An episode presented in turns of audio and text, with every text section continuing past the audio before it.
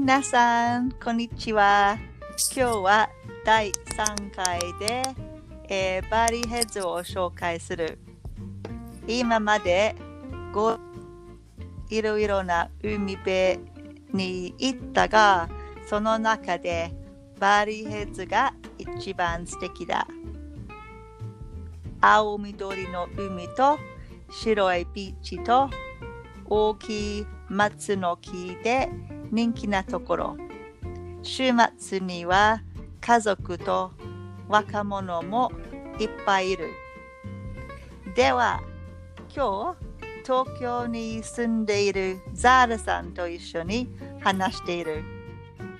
ザーラさんはゴールドコーストから、Hello ザーラさん、こんにちは。こんにちは。ポッドキャストに招待してくれてありがとう。いいえ、こちらこそ。今、東京はどう？楽しいですよ。もう5ヶ月くらい過ぎた。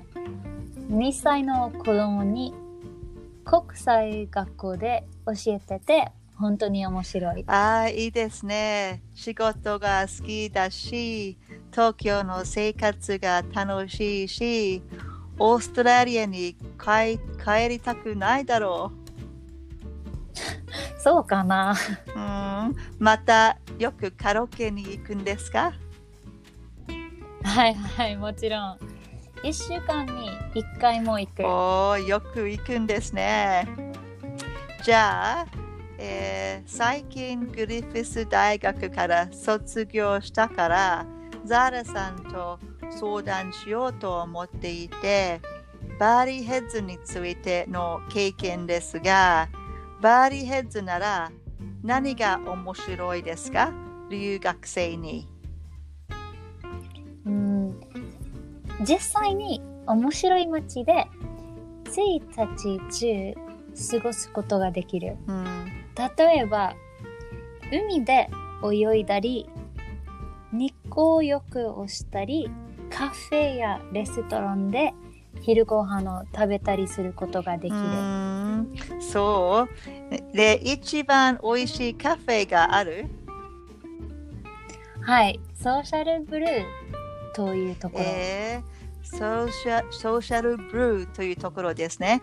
えーどんどんな食べ物ですか、ほとんどビーガンの食べ物の方ですが、私はビーガンじゃないんだけど、こういう健食品が今すごく流行していうる。なるほど。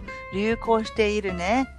健康にいいだし、美味しいだし、そうだよね。うんオーストラリア人はピザやあピザか魚とポテトが海でよく食べるんですがバーリーヘッズでこういう食べ物もぜひ食べれるね。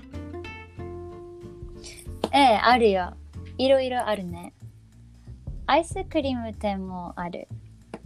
うん、ピザなら、一番人気なピザ屋は、ジャスティンレーンというところで、昼は大丈夫だけど、夜に行ったら、予約をしておかないといけない。えーそうですね。で、バーリの話を終わる前に、あそこで素晴らしい散歩があるね。バーリーヘッドランド散歩というで、ヘッドランドは岬の意味だが、この散歩をしたことがある？はい。よく行ったところで、小学生の時も遠足に行って、よく家族は訪問者にそこに連れて行ってあげあげた。あ丘から壮観な眺めを見える。インスタグラムの写真にぴったりのところ、インタ映え。えーインスタ映え。もう、かっかかっこいい。本当だね。私もその丘から写真を撮って、インスタグラムに投稿したこともあるよ。えーじゃあ本当にありがとうね、ザラさん。みんなあみんなに経験を伝えてくれてよかった。東京でお大事にしてください。